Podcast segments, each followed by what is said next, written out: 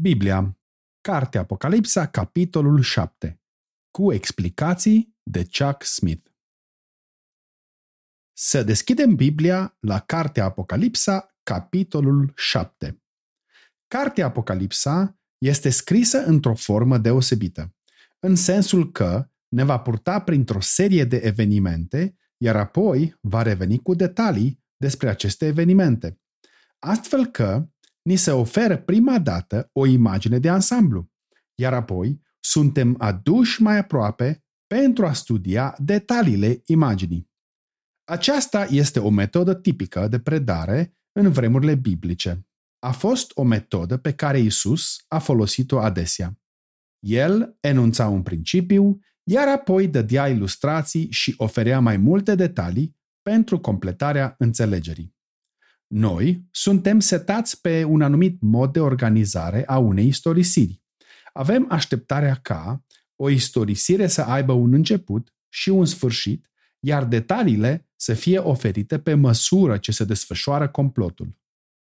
Biblia rezumă povestirea pe scurt, de la început până la sfârșit, iar apoi revine și se întoarce pe parcursul ei, amplificând-o prin detalii. Întoarcerea la detalii în cadrul povestirii e cunoscută sub numele de porțiune parantetică. Pe măsură ce intrăm în capitolul 7, intrăm într-o porțiune parantetică, adică într-un fel de paranteză în care ni se explică mai detaliat ceva ce s-a rezumat înainte. Ne întoarcem la vremurile din intervalul primelor șase peceți, la lucrurile care se vor întâmpla atunci când se vor desface primele șase peceți, așa cum sunt descrise în capitolul 6. În capitolul 7, deci, ni se oferă detalii care completează imaginea de ansamblu.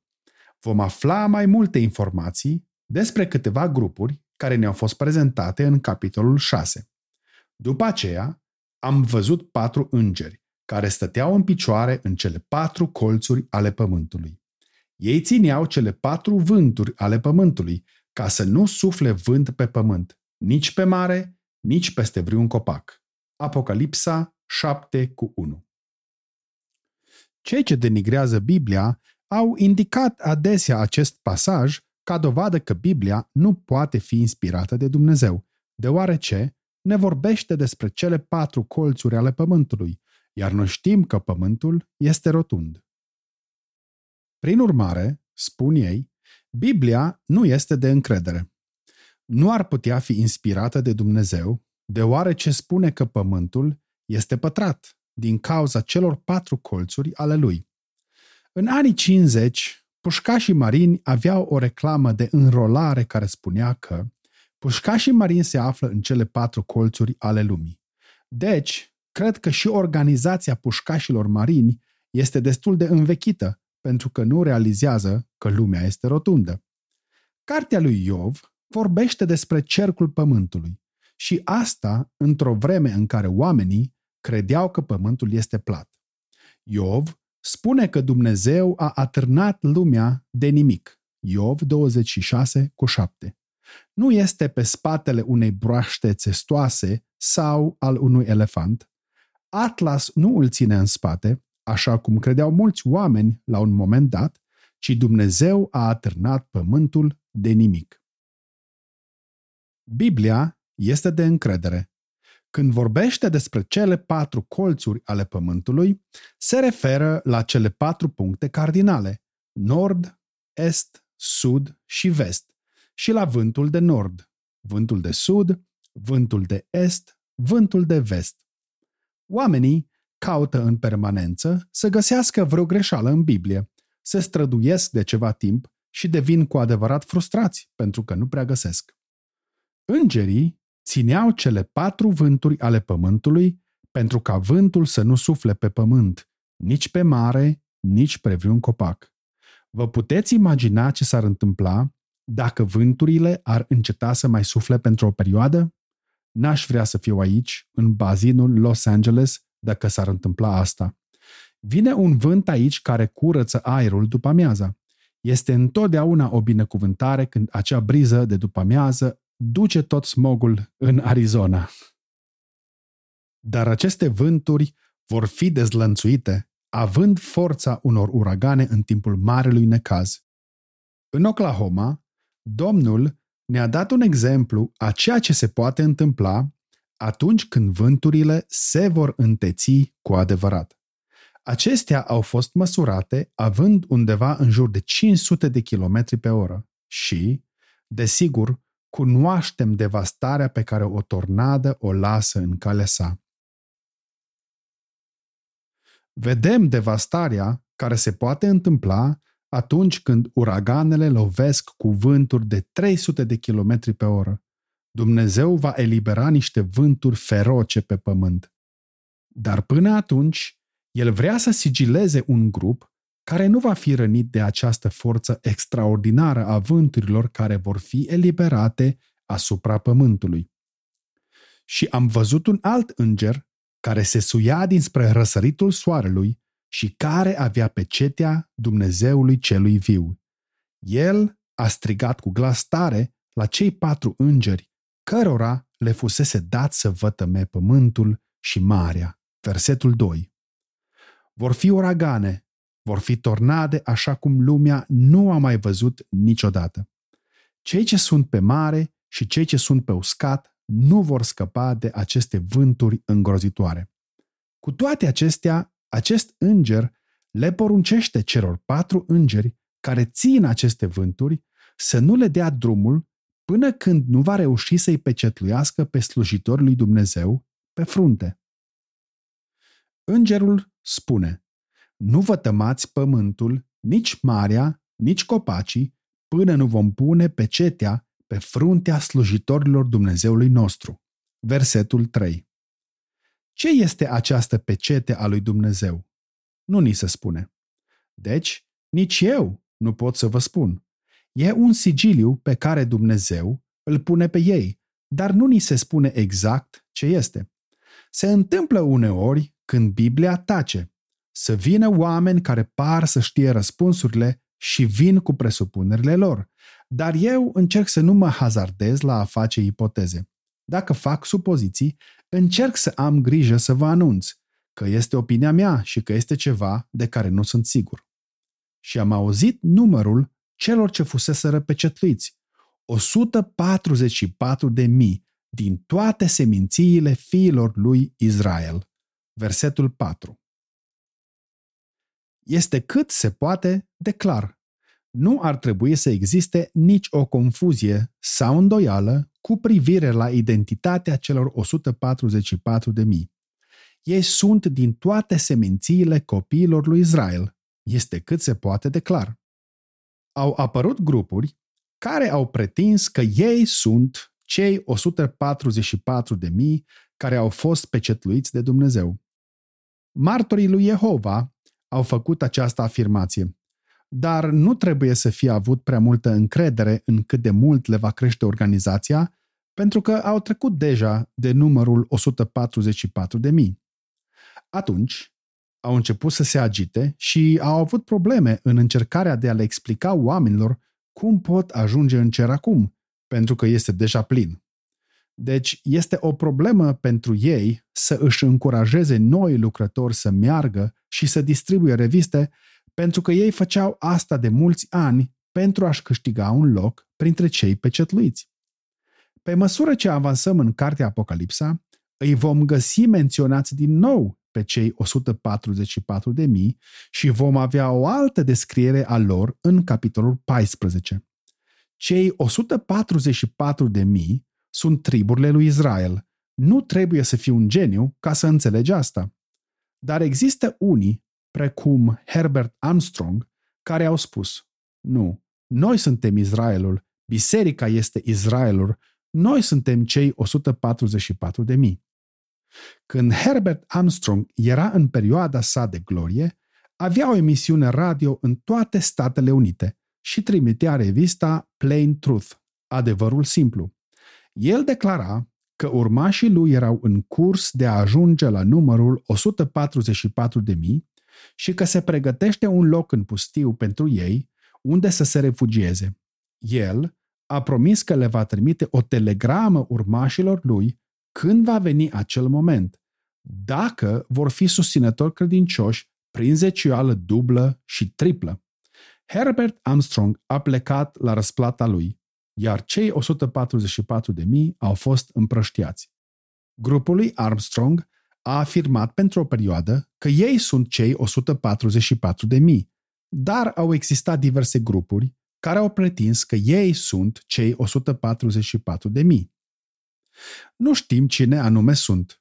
Ei nu sunt un grup oarecare de oameni, de credincioși creștini, o sectă oarecare. Ei sunt foarte clar evrei. Ei sunt din triburile copiilor lui Israel.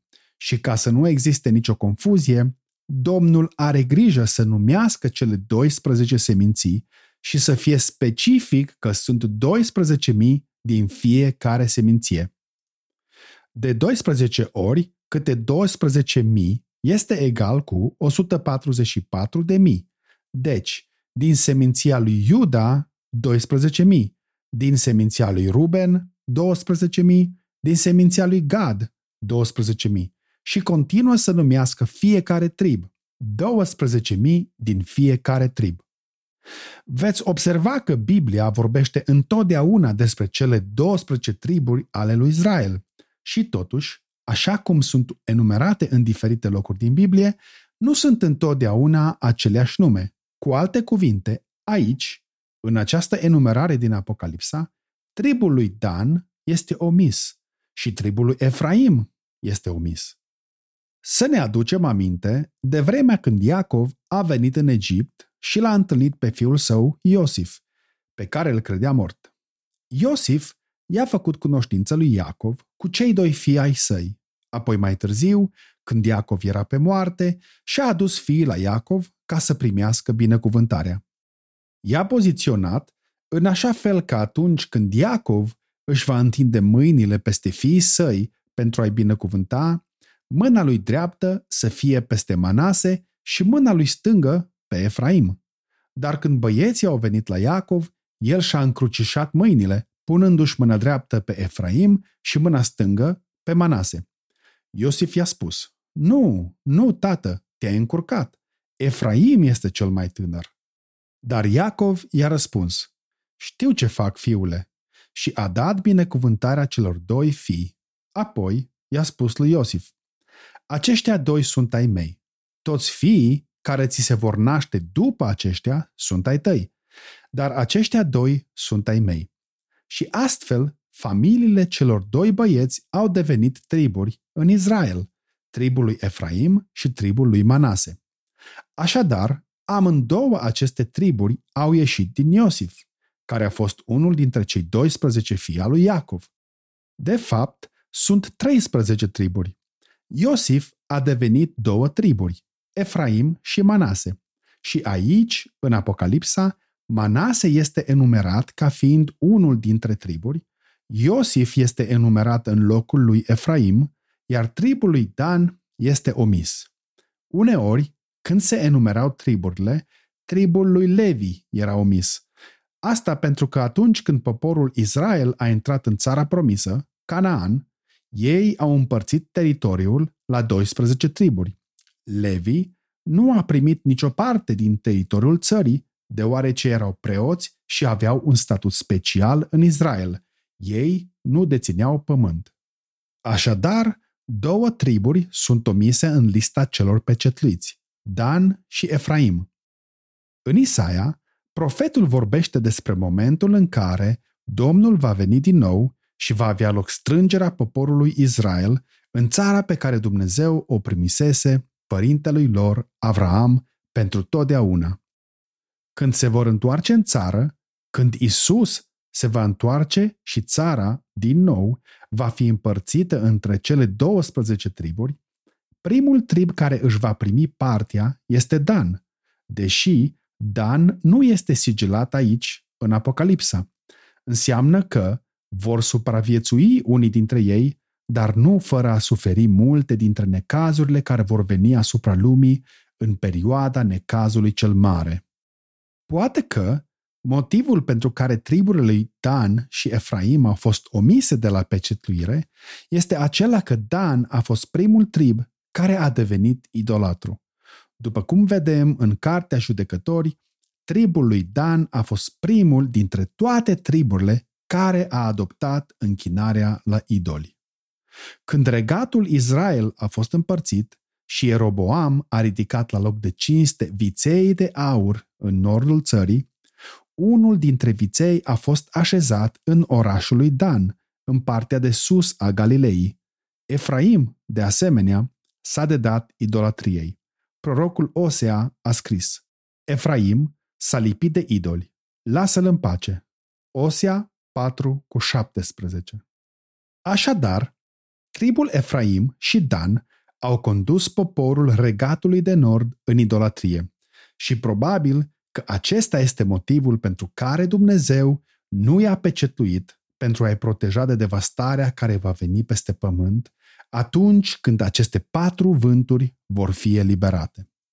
După aceea, m-am uitat și iată că era o mare gloată pe care nu putea să o numere nimeni, din orice neam, din orice seminție, din orice norod și de orice limbă, care stătea în picioare înaintea scaunului de domnie și înaintea mielului, îmbrăcați în haine albe, cu ramuri de finic în mâini. Versetul 9. Este uimitor cum Domnul chiar nu ține o socoteală exactă a numărului de convertiți din cer.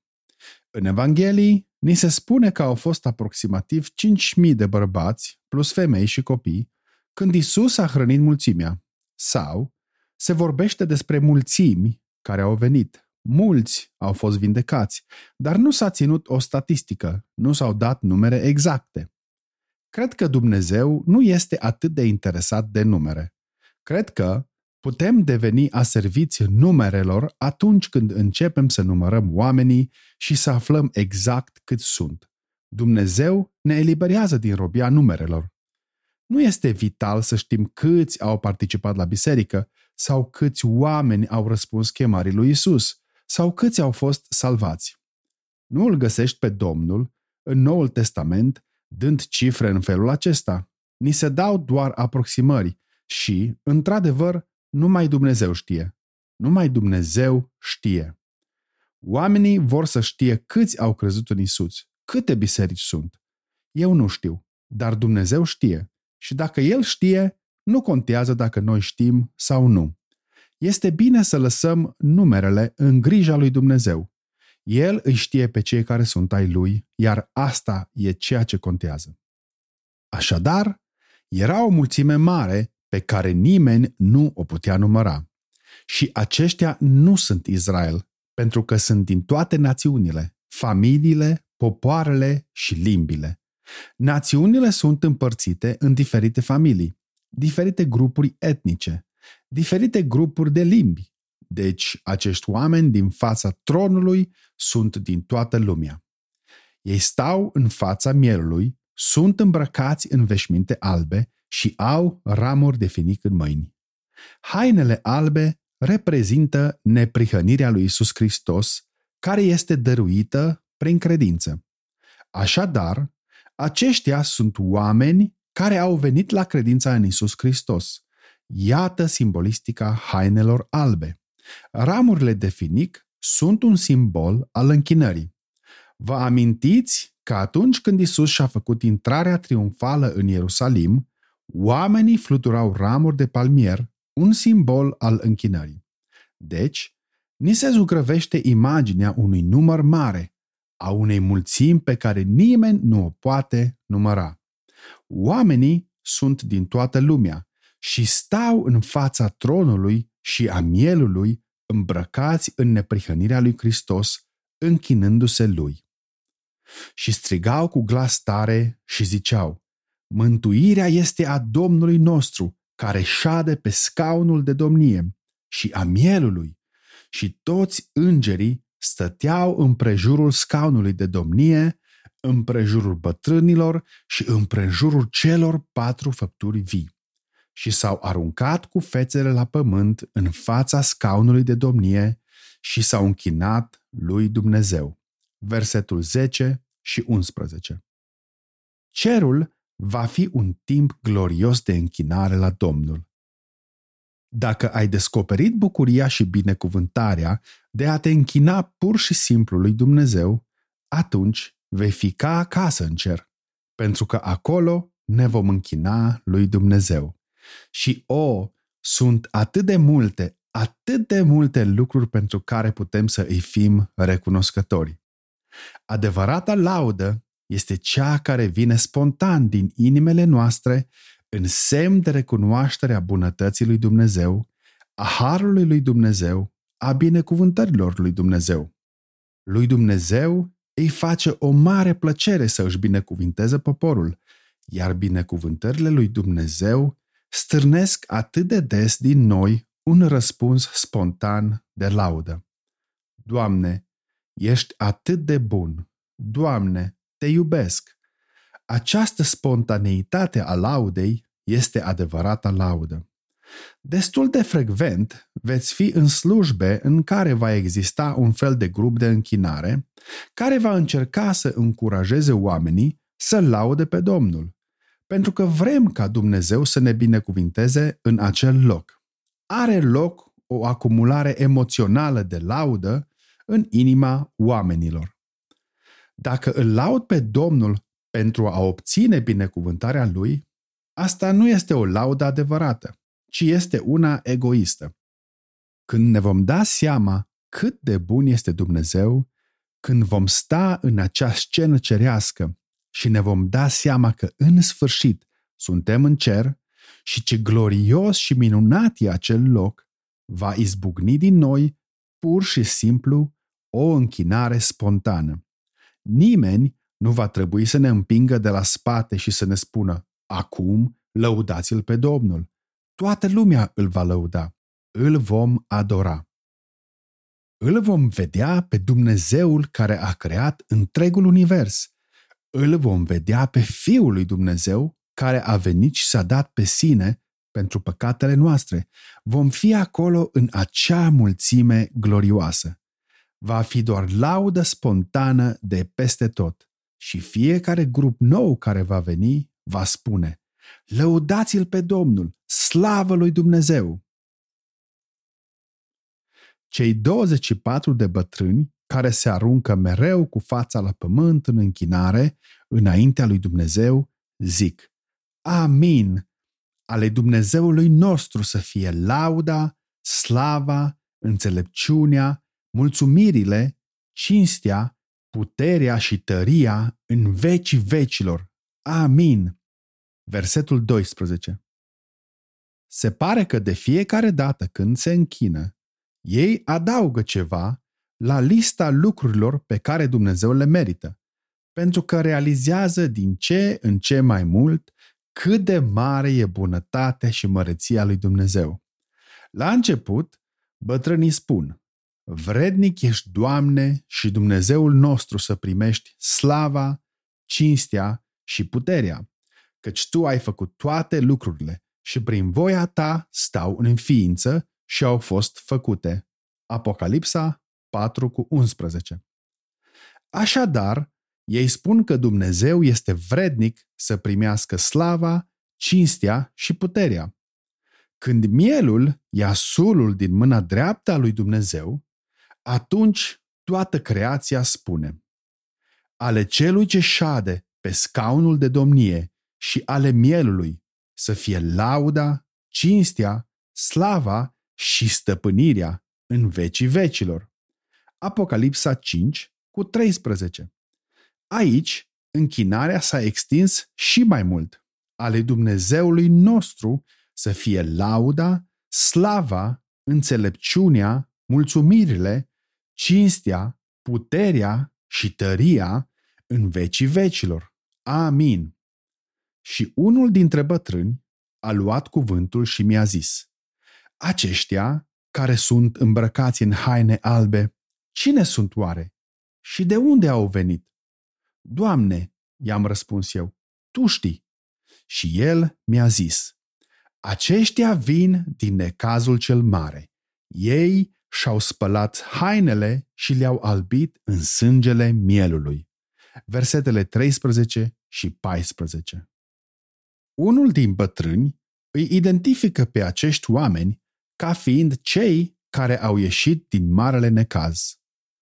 Cred că cea mai mare perioadă de trezire spirituală pe care o va cunoaște vreodată lumea va avea loc imediat după răpire. Cred că vor fi atât de mulți oameni care au fost pe margine, care nu au fost dedicați sau devotați lui Dumnezeu, dar care au auzit mesajul. Aceștia au avut persoane dragi care îl cunoșteau pe Domnul și care l-au mărturisit pe Domnul de mult timp. Și, dintr-o dată, când va avea loc răpirea, va fi o realizare și o trezire la realitate. Vor fi mulți oameni în genunchi, pocăindu-se, strigând către Dumnezeu pentru îndurare, pentru har și pentru mântuire. La deschiderea celei de-a cincea peceți, în capitolul 6, Ioan a văzut sufletele care se aflau sub altar, ai celor care au fost uciși pentru mărturia pe care o ținuseră. Ei strigau cu glas tare și ziceau, Până când, stăpâne, tu, care ești sfânt și adevărat, zăbovești să judeci și să răzbuni sângele nostru asupra locuitorilor pământului? Apocalipsa 6 cu 10 Acești oameni despre care este scris în acest text au fost cei care au fost martirizați în timpul stăpânirii lui Anticrist. Aceștia sunt cei pe care guvernanții au considerat necesar să îi expulzeze de pe pământ pentru ca anticristul să își consolideze puterea. Susținătorii noii ere, New Age, susțin că va trebui să existe ceea ce numesc ei o purificare a pământului înainte ca ei să poată stabili cu adevărat noua eră. Ei vorbesc despre mai mult de 2 miliarde de oameni care trebuie îndepărtați de pe fața pământului pentru a stabili noua eră pe pământ. Este în scrierile lor. Ei vorbesc despre o purificare necesară a pământului, despre moartea celor care stau în calea utopiei pe care ei plănuiesc să o instaureze pe pământ. Vedem, așadar, un număr mare de oameni în capitolul 6, sub pecetea a cincea, numărul lor nu este încă desăvârșit, complet. Ei se află în așteptare până când numărul lor este completat. Cei care trebuie să fie martirizați vor fi martirizați. Fiecăruia dintre ei i s-a dat o haină albă și i s-a spus să se mai odihnească puțină vreme până când se va împlini numărul tovarășilor lor de slujbă și al fraților lor care aveau să fie omorâți ca și ei. Apocalipsa 6 cu 11 În capitolul 7 suntem informați despre acest grup care era acolo cerând răzbunare împotriva celor care le luaseră viața, numărul lor este acum complet iar ei sunt aduși pe scena cerească. Ei au ieșit din necazul cel mare și sunt acum acolo, în scena cerească. Ei nu sunt biserica. Dacă ar fi fost biserica, Ioan ar fi știut când bătrânul a întrebat cine sunt acei oameni, de unde au venit. Ioan ar fi spus că acel grup este biserica și că el face parte din ea. Dar Ioan nu știe cine sunt ei. Ei sunt un grup pe care Ioan nu-l cunoaște. Când ajungem la capitolul 20 al cărții Apocalipsa, acest grup e menționat din nou. Și am văzut niște scaune de domnie și celor ce au șezut pe ele li s-a dat judecata. Și am văzut sufletele celor ce li se tăiase capul din pricina mărturiei lui Isus și din pricina cuvântului lui Dumnezeu și ale celor care nu se închinaseră fiare și icoanei ei și nu primiseră semnul ei pe frunte și pe mână. Ei au înviat și au împărățit cu Hristos o mie de ani. Apocalipsa 20 cu 4 Cei din primul grup, care stau pe scaunele de domnie, sunt biserica. Isus le-a promis. Celui ce va birui, îi voi da să șadă cu mine pe scaunul meu de domnie, după cum și eu am biruit și am șezut cu tatăl meu pe scaunul lui de domnie. Apocalipsa 3 cu 21 Pavel îi ceartă pe corinteni spunându-le Cum? Când vreunul din voi are vreo înțelegere cu altul, îndrăznește el să se judece cu el la cei nelegiuiți? În tribunal, adică. Și nu la sfinți? În biserică.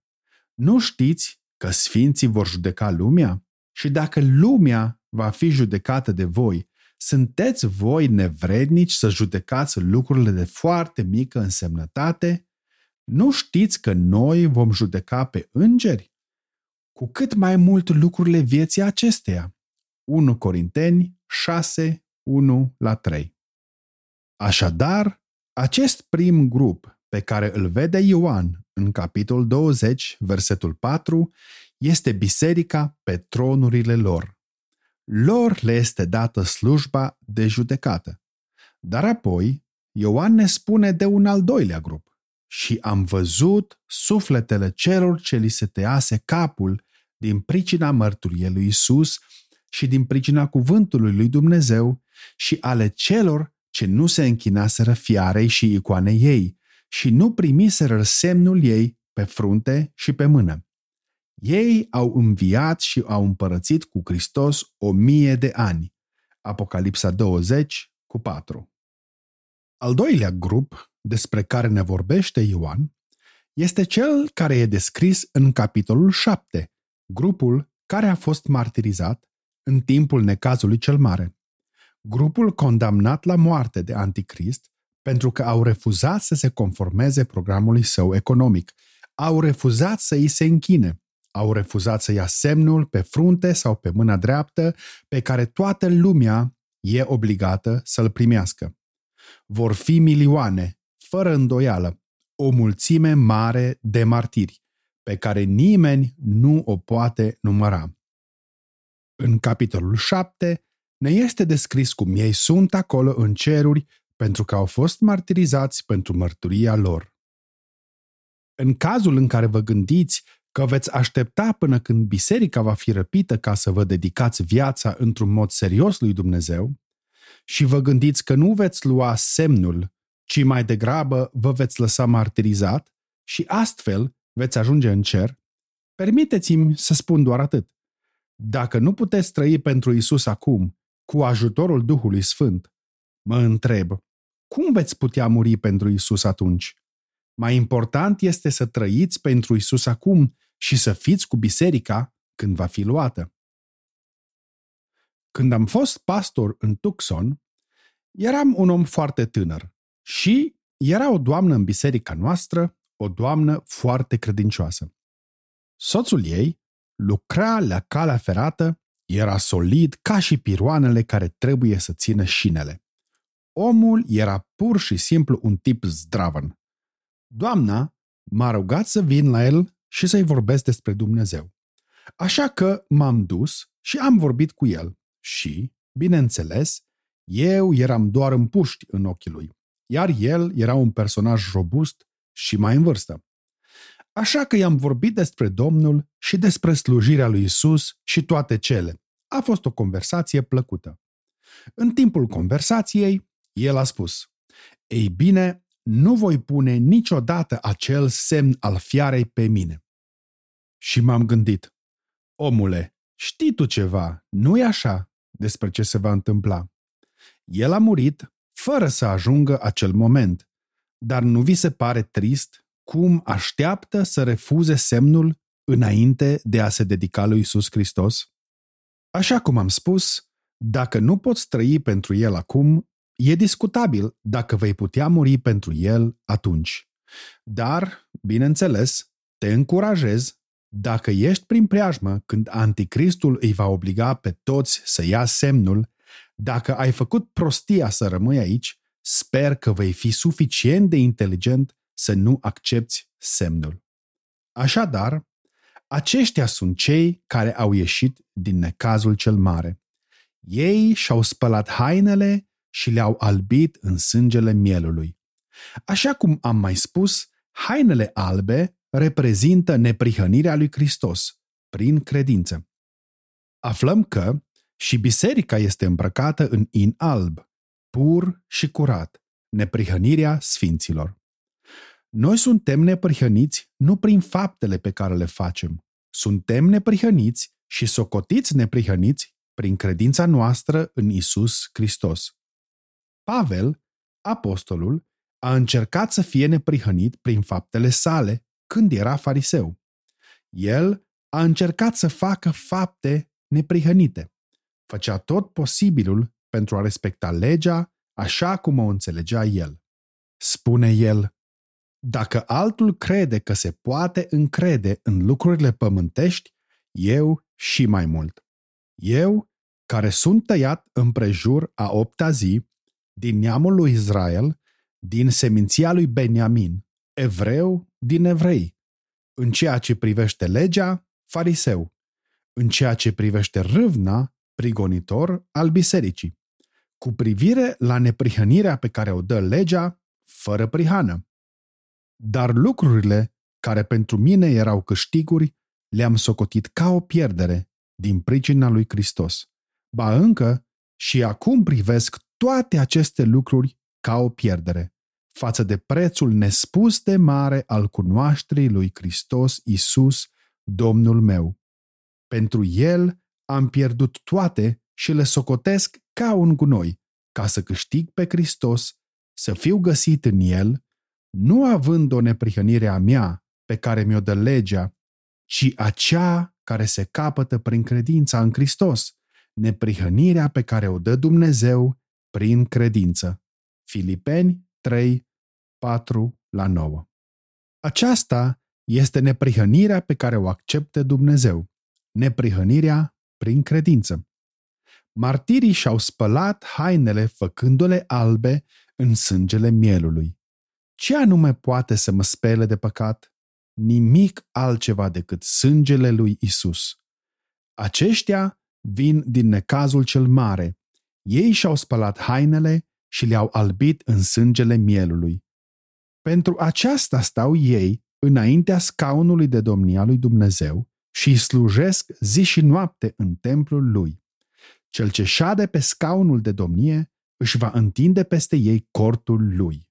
Versetul 14 și 15. Prin urmare, martirii stau înaintea tronului lui Dumnezeu.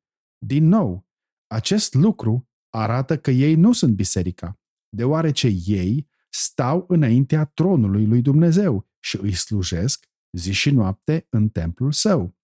Biserica nu are nimic de a face cu templul. Biserica este mireasa lui Hristos.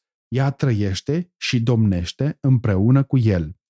Isus a spus ucenicilor lui, Nu vă mai numesc robi, pentru că robul nu știe ce face stăpânul său, ci v-am numit prieteni, pentru că v-am făcut cunoscut tot ce am auzit de la tatăl meu. Ioan 15 cu 15. Biserica e prima venită. Ea e mireasa lui Hristos. Cei din necazul cel mare vin cu întârziere și au poziția de a sluji în templu.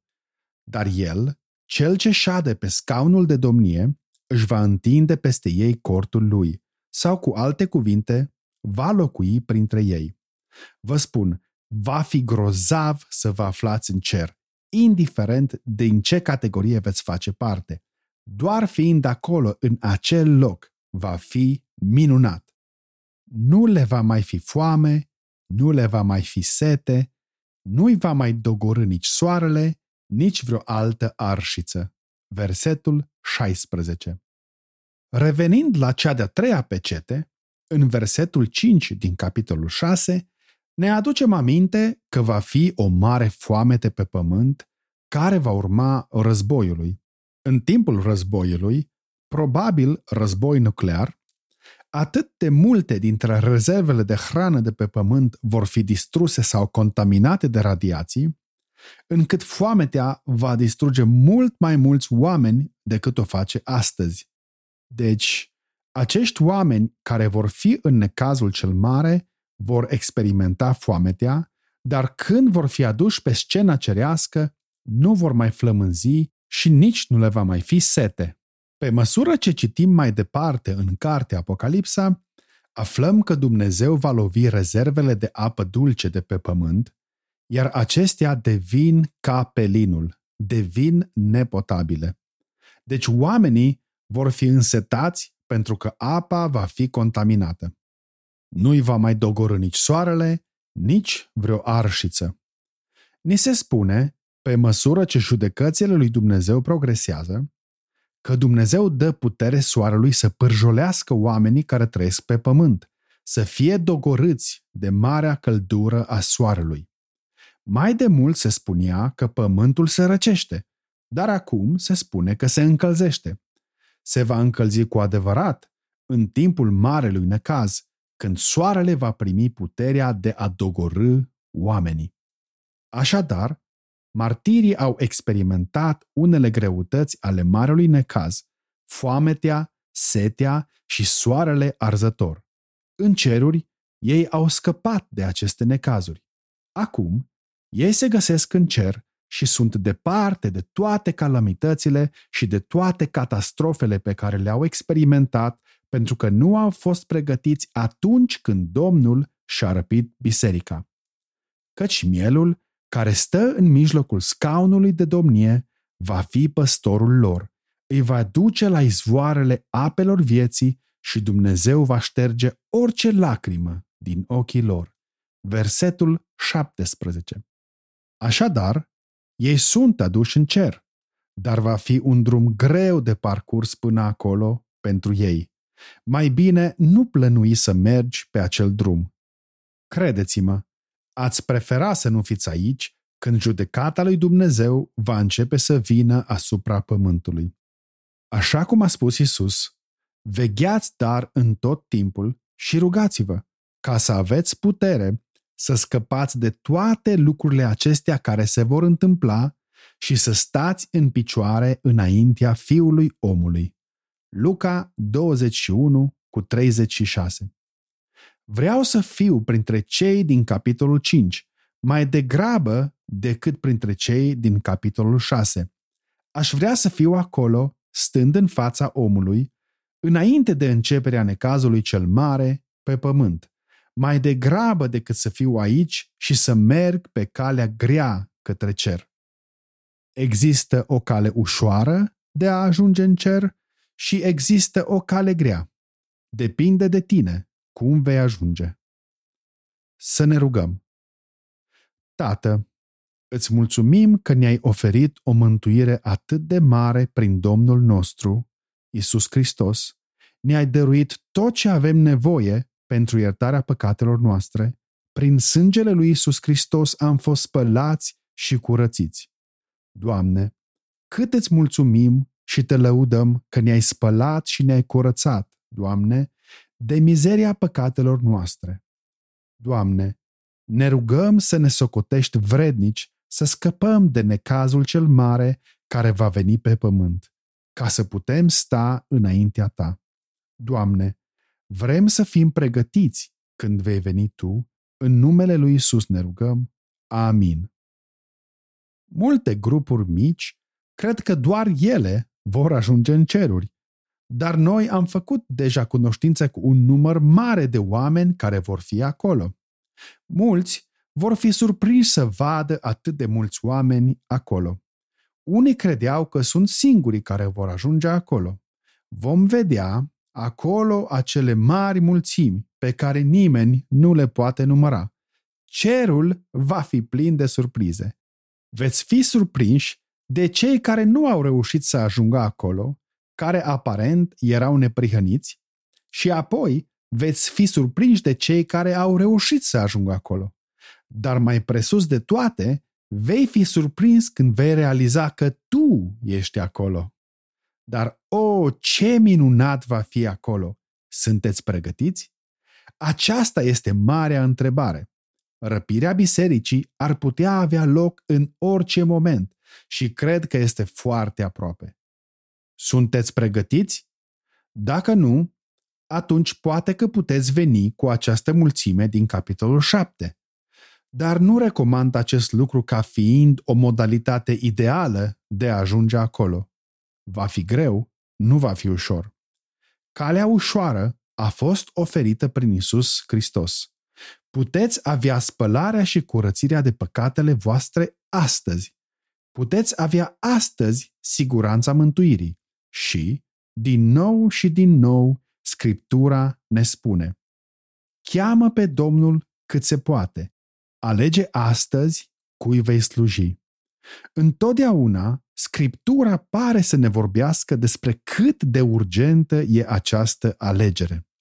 În primul rând, nu ești sigur că vei mai fi aici mâine.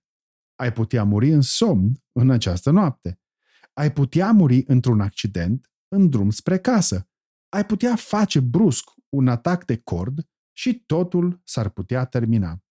E periculos să spui, am de gând să mă dedic lui Isus într-una din zilele acestea, dar am câteva lucruri pe care vreau să le experimentez în această lume.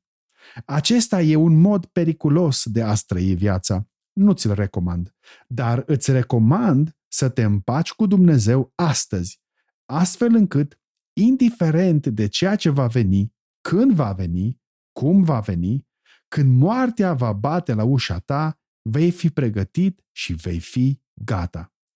Profetul Amos a scris, Pregătește-te să te întâlnești cu Dumnezeul tău. Amos 4 cu 12. Este un lucru îngrozitor să-L întâlnești pe Dumnezeu nepregătit. Nu există decât o singură pregătire adevărată. Dumnezeu a asigurat-o prin Isus Hristos.